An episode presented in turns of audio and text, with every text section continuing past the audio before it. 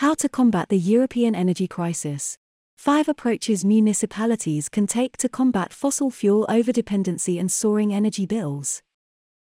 Public and consumer bills are rocketing across Europe, putting intense pressure on workplaces and households and plunging many into energy poverty.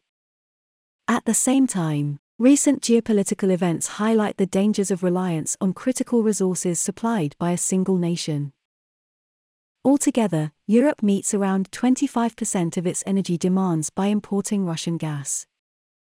In 2021 alone, the European Union imported 155 billion cubic meters of Russian gas, accounting for 45% of all its gas imports.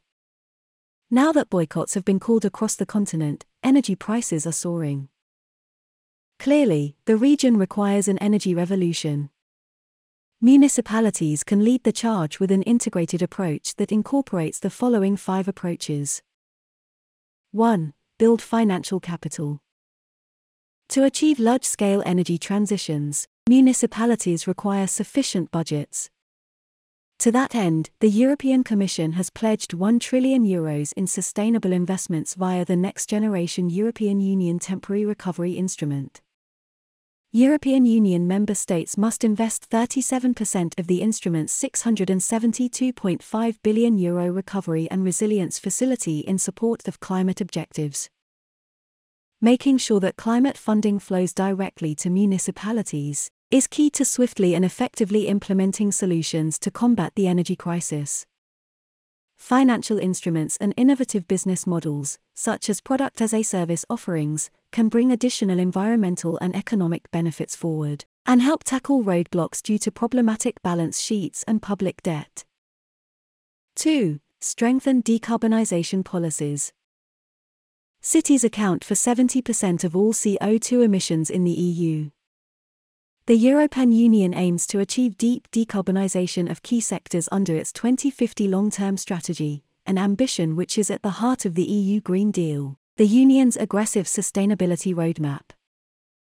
At a minimum, decarbonisation measures should involve energy efficiency improvements, accelerated electrification efforts, and additional mechanisms to offset unavoidable emissions, including reforestation.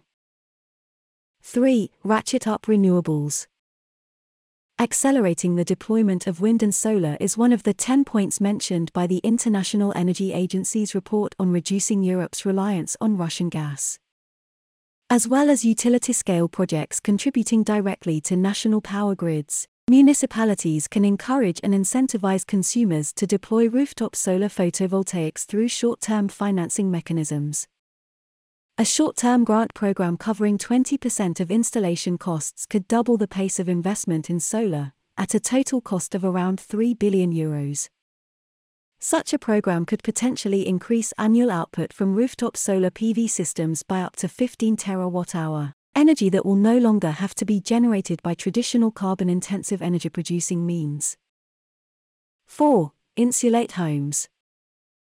Energy efficient heating and cooling is a powerful tool to drive down emissions in the built environment and offers EU municipalities the opportunity to secure clean energy transitions. Only 1% of the Union's buildings undergo energy efficiency renovations per year a rate that needs to increase to 3% as required by the Renovation Wave Initiative, one of the six main pillars of the EU Green Deal. With an estimated 34 million Europeans unable to afford to heat their homes adequately, improving HVAC systems is crucial on multiple levels. Heat pumps are an energy efficient and economically reasonable way to heat homes, replacing fossil fuel powered boilers, but may take some time to scale up. In the short term, municipalities can roll out smart thermostats and ensure that buildings undergo annual maintenance checks of less efficient boilers. 5. Adopt smart and connected lighting.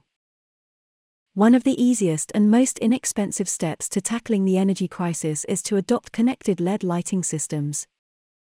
Managed LED lighting systems can reduce lighting related energy costs by up to 80%. A far reaching benefit considering that light accounts for 12% of the world's electricity consumption.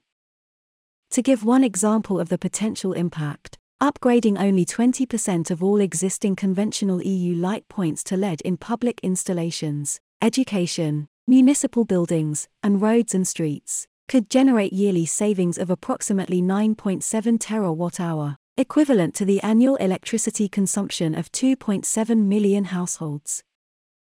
Managed LED lighting retrofits have the potential to reduce the global carbon footprint by 553 million tons per year. LED and connected lighting also afford many other important benefits, including remote maintenance, occupancy sensing, and UVC disinfection.